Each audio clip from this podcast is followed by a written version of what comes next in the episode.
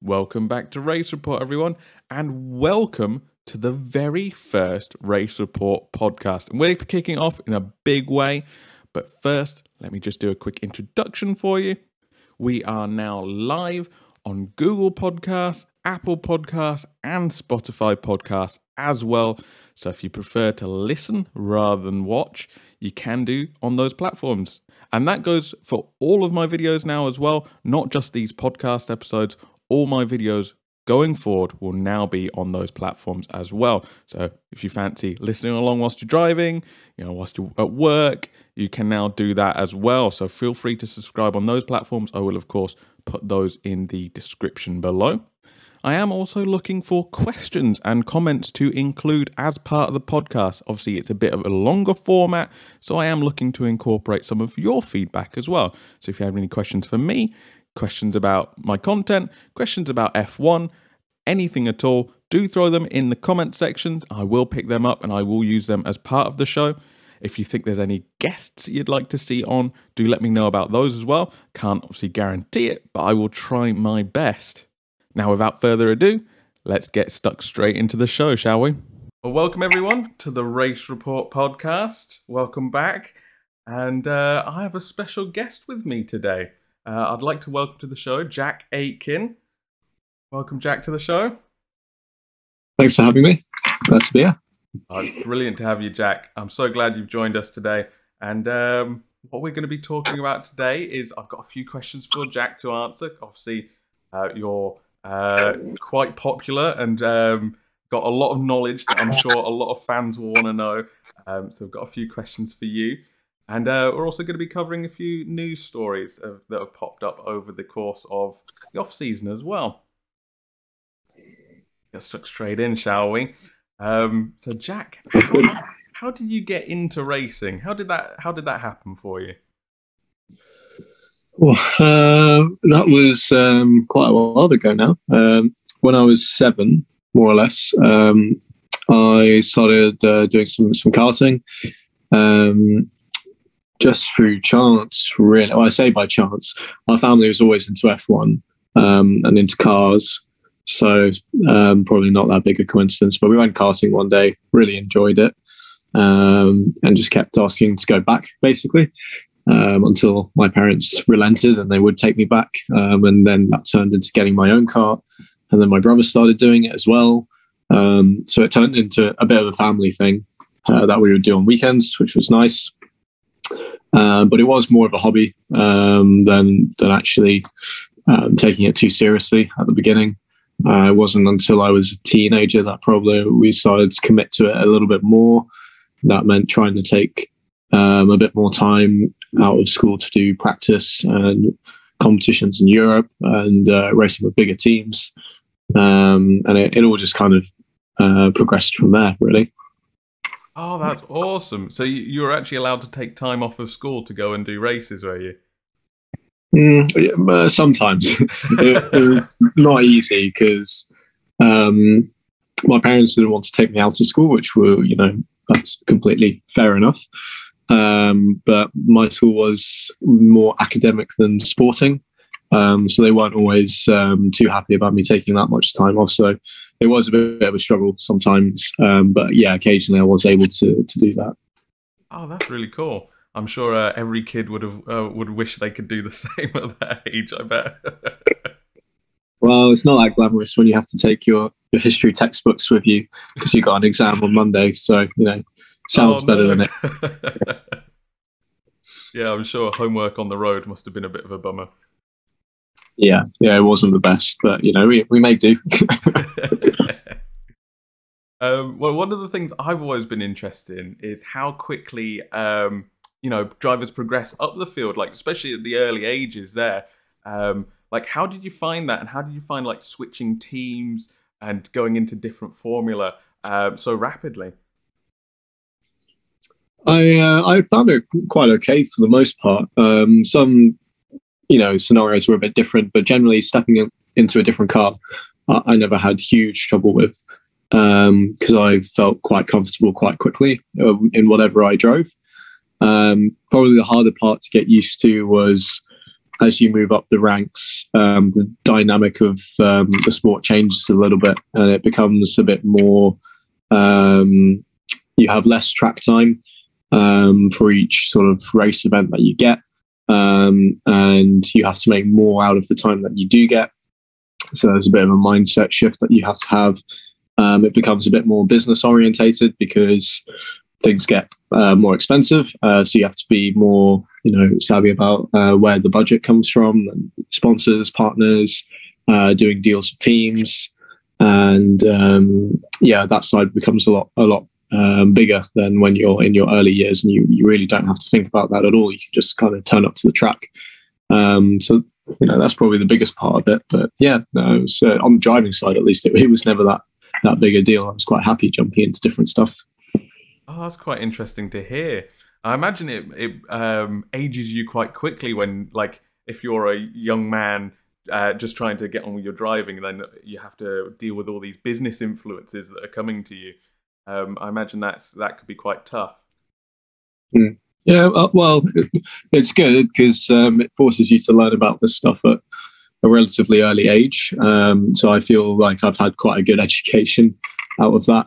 Um, so I, I, do know what I'm looking for a bit more when I approach uh, potential sponsors and partners. I know a bit more how to speak to them, what they would expect out of a relationship. Um, so you know, it's it's all part of the learning process, and um, I've definitely got quite a lot out of my motorsport in that sense.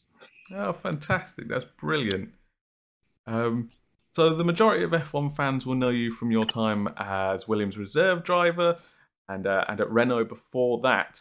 Uh, so you can tell us what uh, what's involved in that job a little bit. Yep. Uh, so reserve driver um, typically is a younger driver uh, than the races, although that's not always the case. But they're a guy who's uh, trying to break into the race seats, and um, for me at least. Um, I first became a reserve driver when I was in GP3, which is now known as Formula 3 um, so fairly early. Um, and it just means that you have to be ready to jump in the car to replace them, uh, the, the main race drivers, should they be injured or uh, ill, anything that prevents them from, from racing, really.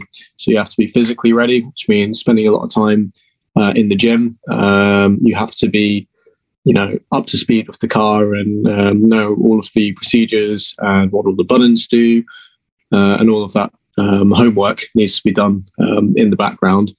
And um, yeah, I mean, it's just uh, being in a constant state of readiness for a very small chance that something might happen, which uh, can be a bit of a weird place to be. Um, but if you if you do that role well, and you do some of the testing that um, usually goes with that and perform well, uh, that can end up um, in a in a race seat. So a lot of young drivers aim for that. Fantastic. No, it's brilliant to learn about that stuff because it's not something us fans really get to see all that much. Um, of course, we were lucky enough to see you in the car one time um, when George Russell was promoted into the Mercedes seat, and uh, and you got your shot um, at Sakhir, I believe it was, right?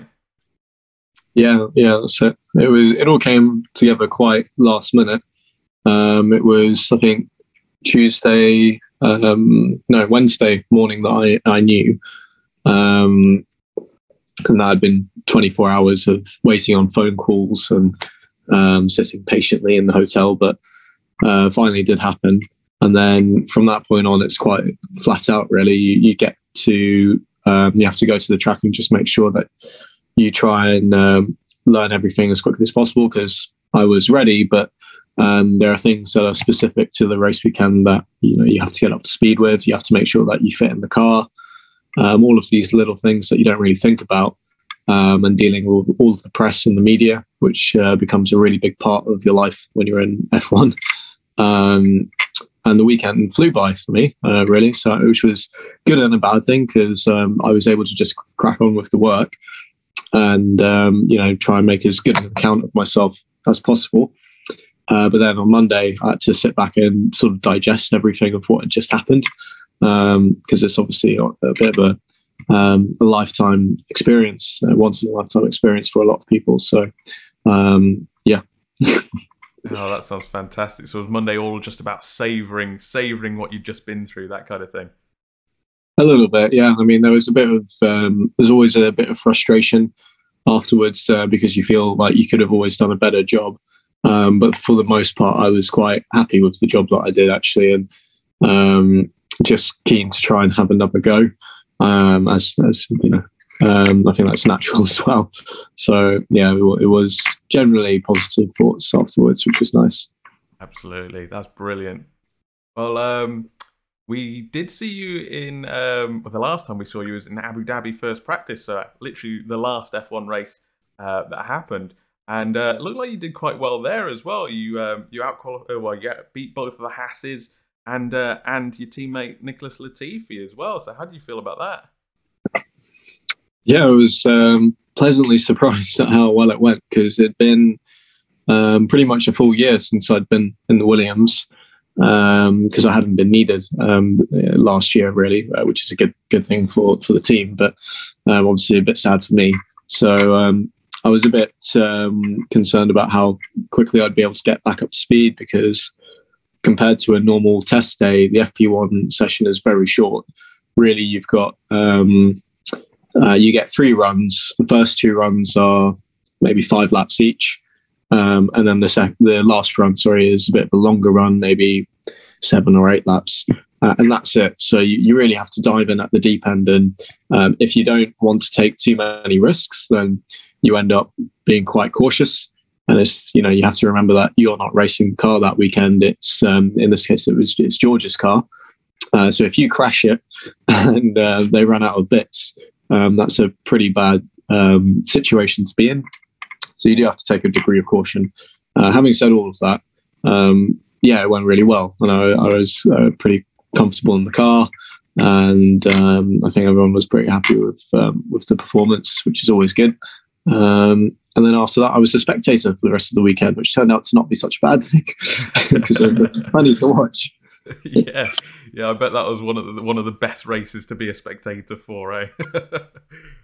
yeah, it was just incredible. Even because I feel like a lot of the F1 paddock, you know, you become a bit not numb to it, but um, it's normal that if you see something a hundred times, you're a little bit less um, reactive to it because uh, you've probably seen it before. I don't think anyone's seen a, a finale like that one before, and it, the the whole paddock was just electric afterwards. It was it was pretty amazing. Oh wow, yeah, like to be a fly on the wall there would have oh, that would have been amazing. uh, so that's great. So um, so I suppose uh, the next question for you uh, is what you're up to next year, or this this coming year, I should say. Um, any any plans um, at all racing wise? Highly top secret. um, now I can tell you a little bit. Um, you should should be able to hear more about my plans in the next couple of weeks, hopefully. Um, you know, c- contracts are kind of being drawn up and finalized which is good because uh, the season will start in, in a month or a half, a month and a half or so. Um, I, am going to stay in, in Europe doing uh, similar stuff to what I did last year in the endurance space. Um, I really enjoyed it last year and I got a lot out of it. And I kind of want to keep going along that, that journey because uh, I'm learning a lot. Uh, I always raced in single seaters in junior formulas which is you know uh, the, the, level of competition is amazing, um, but it's um, it's quite a singular um, format of racing, and I repeated it for many years. So last year to step out of that and do something different was just really refreshing, and I met a lot of new people because it's a different uh, paddock and different teams, different drivers. And that was really cool, getting to know everybody, and um, it's it's quite a nice environment and um, I, I, feel like I've got un- unfinished business because um, we missed probably the biggest race of the year last year when I had that crash at Spa. Um, so I want to have another crack at that, and uh, maybe some of the other big endurance races are coming along. So um, yeah, hopefully you'll you'll get the final news soon, but something along those lines. Oh, fantastic! Definitely looking forward to that then. Uh, it's interesting what you said about the GT racing because, uh, yeah, like I actually have in my notes that you took your first steps into GT racing last year. Um, it's interesting you say like it's a it's a new thing. So do you like seek out these new racing experience and stuff like that? Because it's not something we see a lot of um, F1 drivers or aspiring F1 drivers make that switch very often. Yeah, I think uh, on a human level, there was a desire to do something different.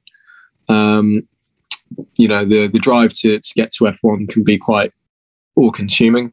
Um, and that's almost that's quite fun at times in itself because to to really throw yourself at one uh, goal for a long time is um, it takes a lot of commitment and it, it, you know leads leads you down paths where you're turning over every little stone to try and find an advantage, which can be great. But like I said, I've been doing the same thing for a long time, whether that was F3 and then F2. Um, and I just didn't feel like I had more to gain from it, um, particularly because I didn't have the budget anymore to be with the the top teams in Formula Two. Um, so your chance of winning is is very low. Um, so why not take you know um, the resources that we did have and have a proper go at doing something different, where I was going to learn a new format of racing, uh, force myself to share with teammates and compromise and maybe have to drive a car that isn't perfectly suited to me all the time.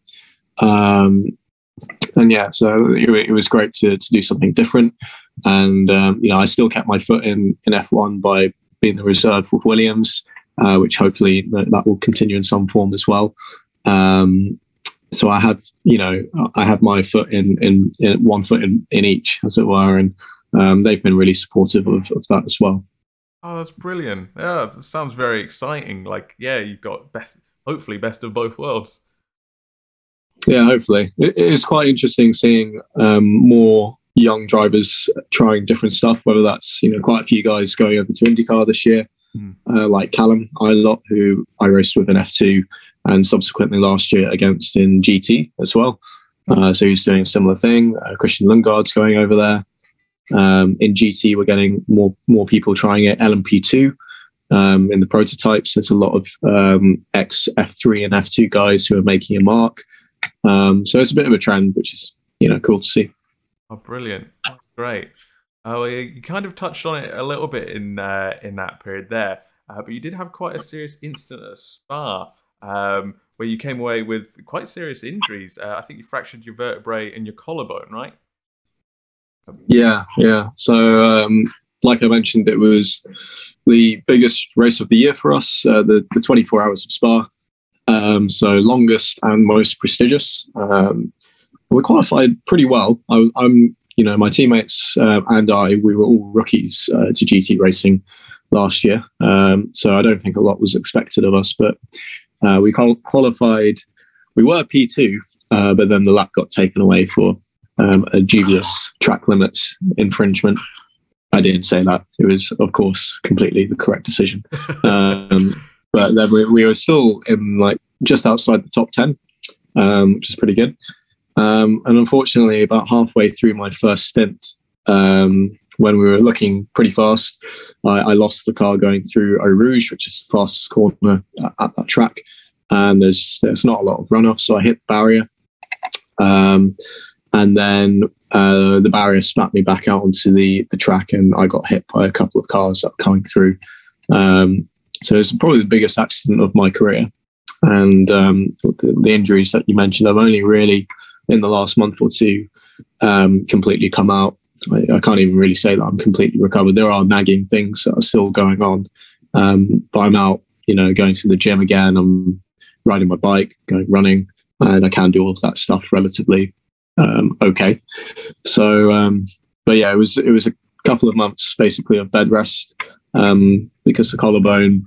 I had surgery to, to fixate that with a plate because uh, it was uh, it was quite a bad break. Um, but the back, there's nothing to be done for it. It was stable, um, but I, you know, I just have to wait for the bone to heal itself. Um, and then in the third month, I was able to start uh, mobilizing myself again and try to build up some of the muscle around my uh, the, those vertebrae again, uh, some strength in my arm, and I did get back in the car. Um, I think it was at the end of three months. It was ten weeks or something like that uh, for the last round of GT, um, and then obviously got back in the, the F1 in Abu Dhabi a month after that. So um, yeah, it, it, was it was a bit unfortunate to say the least, but um, luckily it wasn't worse, which it easily could have been. Um, and as with any big injury, um, it, you know, you learn quite a lot about your body and um, taking some some strength from that. So that's all good. Oh no! Well, firstly, like thankful you're all right and you're you're uh, mended or on the road to recovery. Uh, so that's that's brilliant. Um, but yeah, like it's we've had a few scary um, incidents at Eau Rouge in in a couple of Formula now, haven't we? Um, uh, like they are, I think they are modifying the track slightly, right, to to kind of try and try and sort sort that issue out. Yeah, I've seen some some images that show it that they've basically uh, tightened the radius of the corner, which will force the cars to be slower.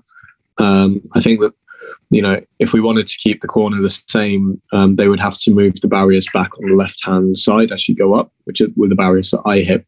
The right hand side is fine; they're they're quite far back from the track, and there's a lot of um, tarmac runoff um, to slow down before you hit them.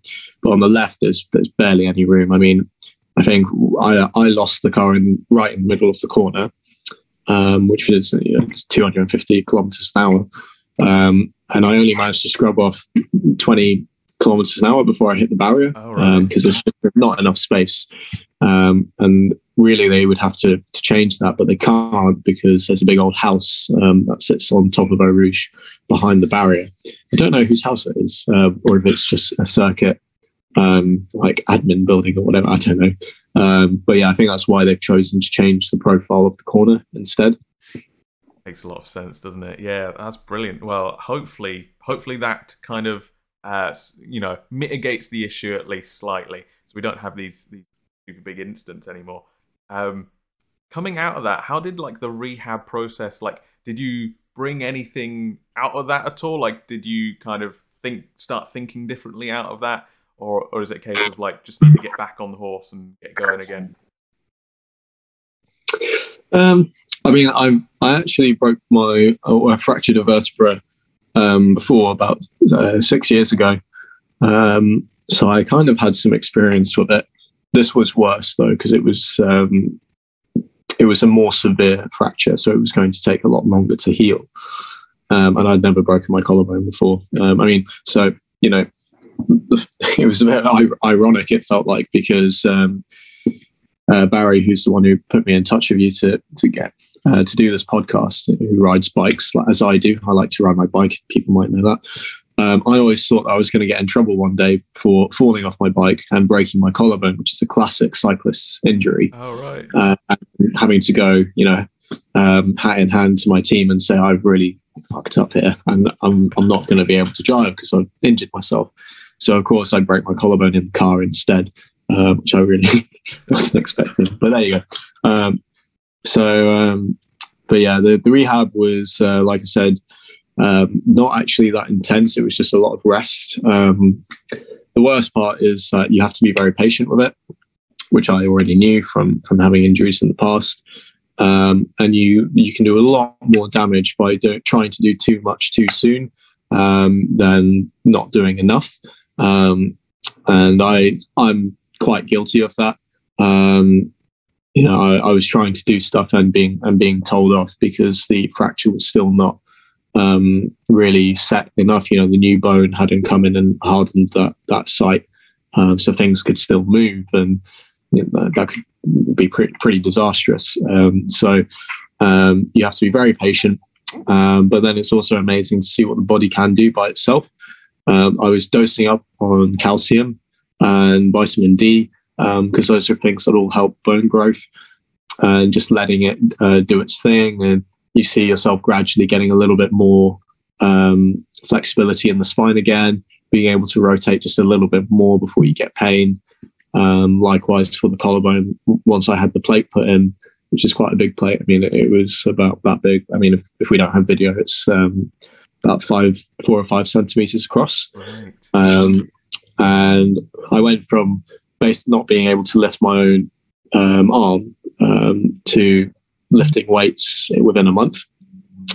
Um, so, yeah, I'm not. I've, I've rambled a bit here, but um, the things that I've really taken away from it were things that I already knew, which is um, the body will do amazing things if you leave it alone and don't get in the way and and start messing things up. Um, so, you know, patience, rest, and then when you do start coming back to training, you're doing it in the right way and the right amount and being very, you know, deliberate and careful about it. So yeah, and I, I didn't really have any issue getting back in the car um, I, after that. Uh, I've had bad, uh, bad accidents before. This is the worst that I've had, um, and I, you know, definitely, I think um, you're probably a bit psychopathic if if stuff like that doesn't affect you mentally.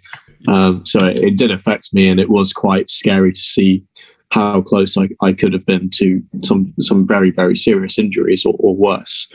Um, but having said that, I know what happened. I was conscious throughout. I know why it happened, um, and I've understood all of that, digested it, and you kind of accept the risk, and then you move on. Uh, I already knew that there were risks with um, driving cars. Personally, I don't think that there's any more risk than going out and riding my bike on the road or um, going to do, um, you know, whatever extreme sport that I, I, I, would like to do in the holidays. So um, it's it's calculated, and that makes it okay in my head to go back and do the same thing again. Actually, uh, an answer like a very similar answer to we hear a lot of drivers, and I don't think you know us as fans can really. Um, you know, like understand that mindset because you know we we see the big crashes and we're like, oh, that's really scary and stuff like that. But yeah, that the the calculating nature of a racing driver is is always interesting to me because uh, you guys tend to always say like, yeah, uh, like I ri- uh, risk reward, it's worth it, kind of thing. I I, I kind of disagree. Well, I, I have a different perspective. Let's say, uh, what are your what's your what sport do you play, or do you uh, have any hobbies that have physical activity? Uh, my my biggest one's definitely been football, but I've also been a weightlifter in the past as well. Um, so okay. I had a few bumps there, definitely. Yeah. So you know, I, I always look at it from the point of view that it's just what's normalized for for you. So I I can't play football to save my life. Um, I've tried and crap, um, scarred from school. But anyway, uh, if if someone comes in, you know, studs up and slams into your ankle and you get a pretty bad break, I can well imagine um, look at you know me looking from the sidelines as someone that doesn't play, doesn't understand why people go out every Sunday and play in the morning. Uh, I'd look at that and think, why the hell are you doing that? That you know the risk versus reward um, is just insane um, because you know you know you're completely unprotected. Da, da, da, you, you know it could affect your livelihood, etc., etc., etc. So I'm asking all the same questions that people ask me, and the answer is just, well, that's you know that's what I like to do and I do it every Sunday. And most of the time, it's fine. Um, and I know the risks, and I know what's going to happen. And yeah, there's a chance that something bad will happen. So, it, you know, it's it's really no different than, than that. You know, it looks very spectacular when I have a crash in my. It, you know, actually, it's quite satisfying that I had a very spectacular crash because it would be a bit rubbish if you looked on YouTube afterwards and it's pathetic. But um, yeah, it looks spectacular. But the fact is, the cars are so safe now um, and there's so many systems in place to keep the drivers safe um, that it looks a lot worse than it is. That's a fantastic answer. I hadn't actually hadn't thought about that. Like, what do you think of other sports and their kind of their their aspects of injury? So that's really interesting. That's great to hear. My brother plays rugby, and I think he's absolutely insane. Or he, he played rugby when he was at uni for his school for his uh, for his uni, and um, he's not the bigger. He's a big guy, but he's not the biggest guy on the team. And I watch him get slammed into again and again and, and throwing himself at the other guys who are like twice his size. And I'm like, this is just ridiculous. You're asking for, for like a concussion or something. I need to get some. It's the same thing. I was like, well, I don't understand, but clearly you're okay with it. So that's fine. Excellent. Wow. That's crazy. Okay. Well, um, that was quite an intense, quite an intense topic. So let's move on to something a little bit lighter. Um, what, what do you get up to in your off season? What do you enjoy doing when when you can like sit down and relax? Uh, I think the first thing I do is I I, I become very lazy in the off season, um, as I think a lot of people working in F1 do, and rightly so because it's a very intense schedule. There's a lot of travel, um, particularly the last couple of months of the season. Um, you're going to some pretty far flung places, whether that's the Americas, uh, South America, North America, um, you're going to the Middle East. Um, early in the season, you might be in Asia. So, you know, you, you get thrown around all these time zones, and by the time you get home, you just want to uh, chill out a, bit, a little bit. At, at, least I do. I know some others do like to keep going, and they go traveling and um, have their own uh, free time and holidays and actually get to explore and look at the places that they're going to. Um, but yeah, I like to chill out and just take it easy. Um, once I've had my fill of that, um, I do enjoy um, training uh, to an extent. Um, I like riding my bike, which I think uh, people who follow me will know that. Um, I like to run. I like to try new things, whether that's um, I don't know, going on a hike or water sports, whatever. I like being active, and then just trying to catch up with friends as well. Um, because again, you know, you're traveling so much during the year. Um, you know, the longest period that I'm at home is, is now. Uh, in January is really the time when I can actually see people and get out, um, catch up with old friends, or just be be around and be social. So there's a lot of that as well. Oh, it's brilliant. Yeah, like it must be um it must be strange to travel so much around the world. Um and then you don't even know what like if people are up yet back home or anything like that, even if you just want to text or call them, right?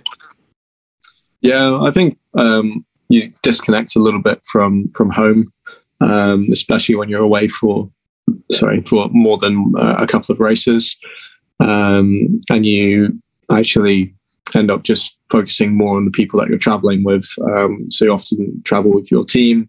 Sometimes, um, you know, there are multiple teams and people within those teams that you're all quite close to.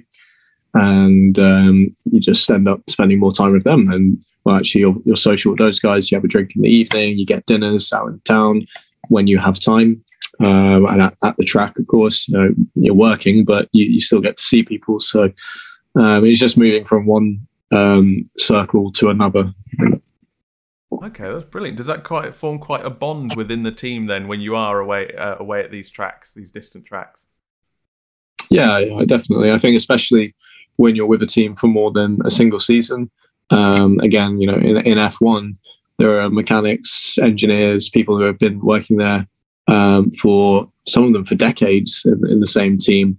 Um, but you know, it's quite often that they're there for multiple years, several years, and you do form form bonds, and there's a bit of camaraderie within the teams, um, which is is nice. So yeah, for sure. Oh, brilliant. Um, okay, well, um, we've seen uh, a little bit of a rise in um, online sim racing. Uh, recently, with uh, we saw Max Verstappen take part in the uh, Le Mans 24 Hours Virtual, and, and I think Lando Norris is involved in stuff like that as well. Has that taken your fancy at all? Yeah, I've done a little bit of it. I did the the Le Mans 24 hour virtual last year. I actually managed to get on the podium, um, oh, but that was a little bit um, more due to my teammates than myself, I dare say, because they were, um, quite accomplished sim racers, which I am not. Um, I did think about doing it again this year, but my schedule just didn't really allow uh, for enough practice because um, I do have to practice quite a lot to get anywhere near the level that those guys are at who are doing it full time. Um, but I do like doing it. You know, like I said before, as you move up to the higher ranks um, of racing, track time becomes quite valuable and quite scarce. Um, so being able to do a bit of sim racing in the off season or between races can be quite valuable.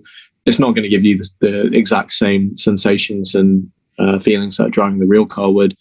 Um, but it's you being competitive, getting in the mental headspace of a race, and uh, just going through those motions, which is you know it's got its value in its place as well. Brilliant, brilliant. Well, do, uh, like that sounds like you're pretty positive about it, and you can see this continuing for um, for other drivers then as well. Yeah, definitely. I'm I'm very positive about it. You know, Williams have quite a big esports uh, department, which I'm you know I, I hope um, we're you know we all get on quite well, and I like to do uh, the occasional race with them. Um, the main barrier for me is is the practice time um, because, like I said, to be competitive, um, I do have to put in quite a lot of effort.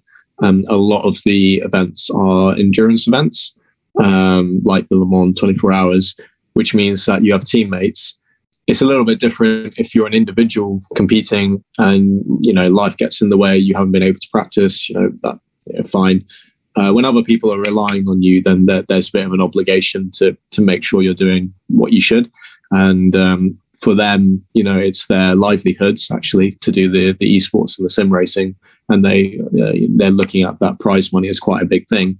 Whereas for people like me, um, it's not. It's it's something that I do in my off season to keep sharp. So that's you know you have to remind yourself that it's a lot more serious for these guys than it is for you. You can't just drop in, um, do it when you fancy.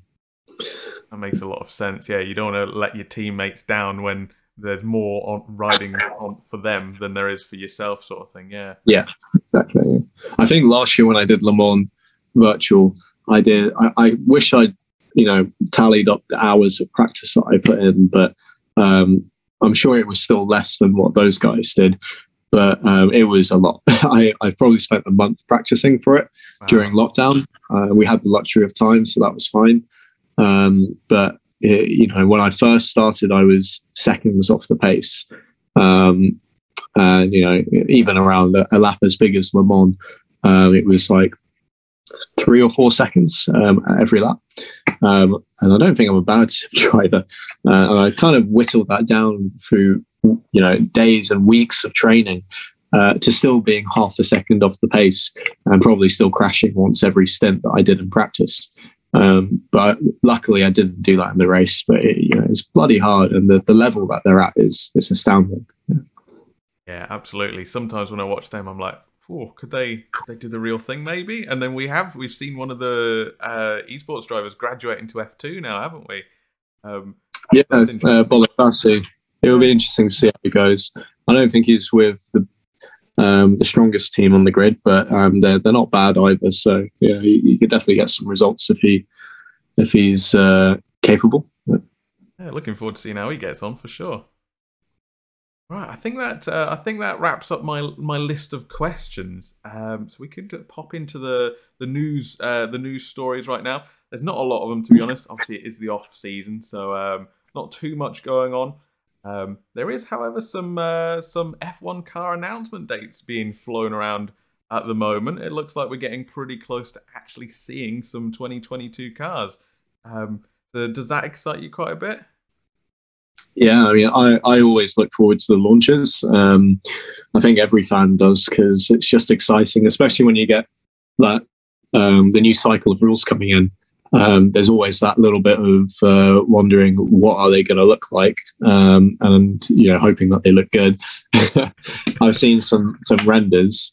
Um, I think they they will look good, um, and I also like a lot that they are going to be smaller um, than the previous cars because I think that they've been getting a bit bloated, both in in weight and in size over the last decade. Um, so this is the first time that they're actually going to reverse that a little bit, at least on the size department, not on the weight, sadly. Um, but yeah, very excited to see what what people are going to come up with. Yeah, the renders do look beautiful, don't they? Um, I'm kind of uh, waiting to see if there's any like loopholes that have been kind of uh, found in the regulations by any smart engineers out there. Um, see if we like spot can spot anything when they do get shown for sure. Yeah, sadly, I think people are so um, sensitive to that nowadays, or teams are. Um, a lot of the time, the launch car that is presented is not the car that you will see rolling out in Barcelona for testing. Oh. Um, because if they have found something, they don't really want um, people catching it early. Um, so, you know, I know I know of teams who have even basically dressed up their uh, previous year's car in the new livery, maybe changed a few winglets here and there to make it not look completely the same, and then release that. And the only time that you'll see the new car is when it rolls out for testing on day one. Teams won't quite be able to do that this year because obviously the regulations are such a big change. Um, but yeah, they, they, they are quite sneaky nowadays. That's really interesting. I didn't know that at all, but it makes a lot of sense, doesn't it? Because you don't want your your competitors to see something and then figure that out themselves even before testing's happened. Yeah, day one of testing is when you know the eagle-eyed viewers should be having a look at cars. Really, brilliant. Well, definitely looking forward to that for sure. Um, the only other thing I had on my news is actually the FIA inquiry into the Abu Dhabi Grand Prix. Uh, we've had some dates around when uh, the teams will hear and when um, you know the public will hear about that.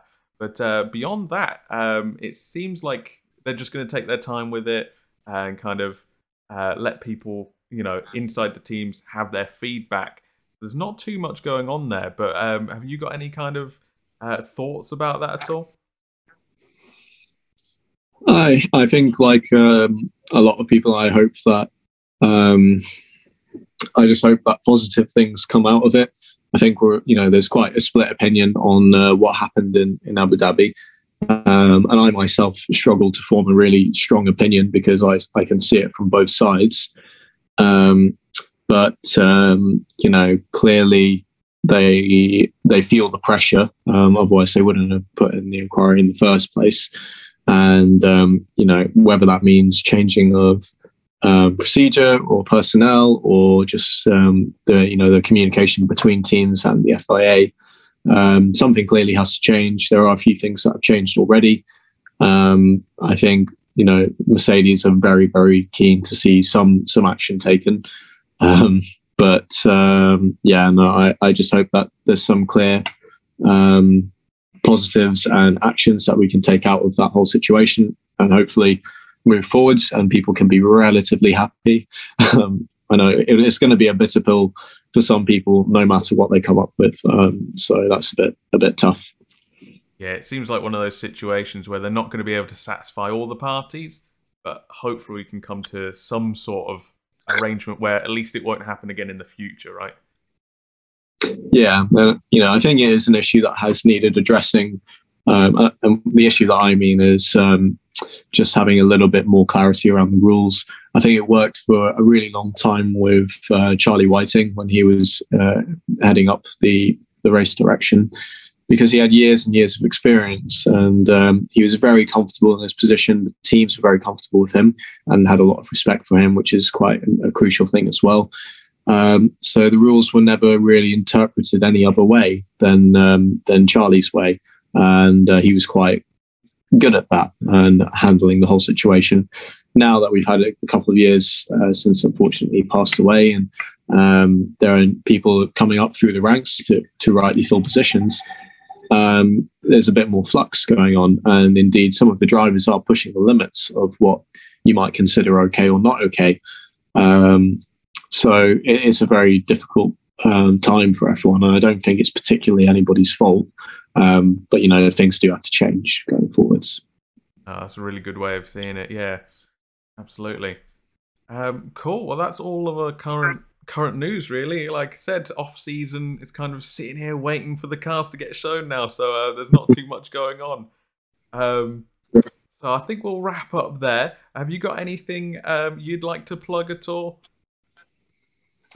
No, don't don't think so. I mean, it's off season for me too, so I'm pretty relaxed. Like, um, for those of you who don't know, I'm on social media at um, J Aitken Racer, pretty much on all my platforms, um, and we like to not keep it too serious around um, our channels. So yeah, check it out if you want to.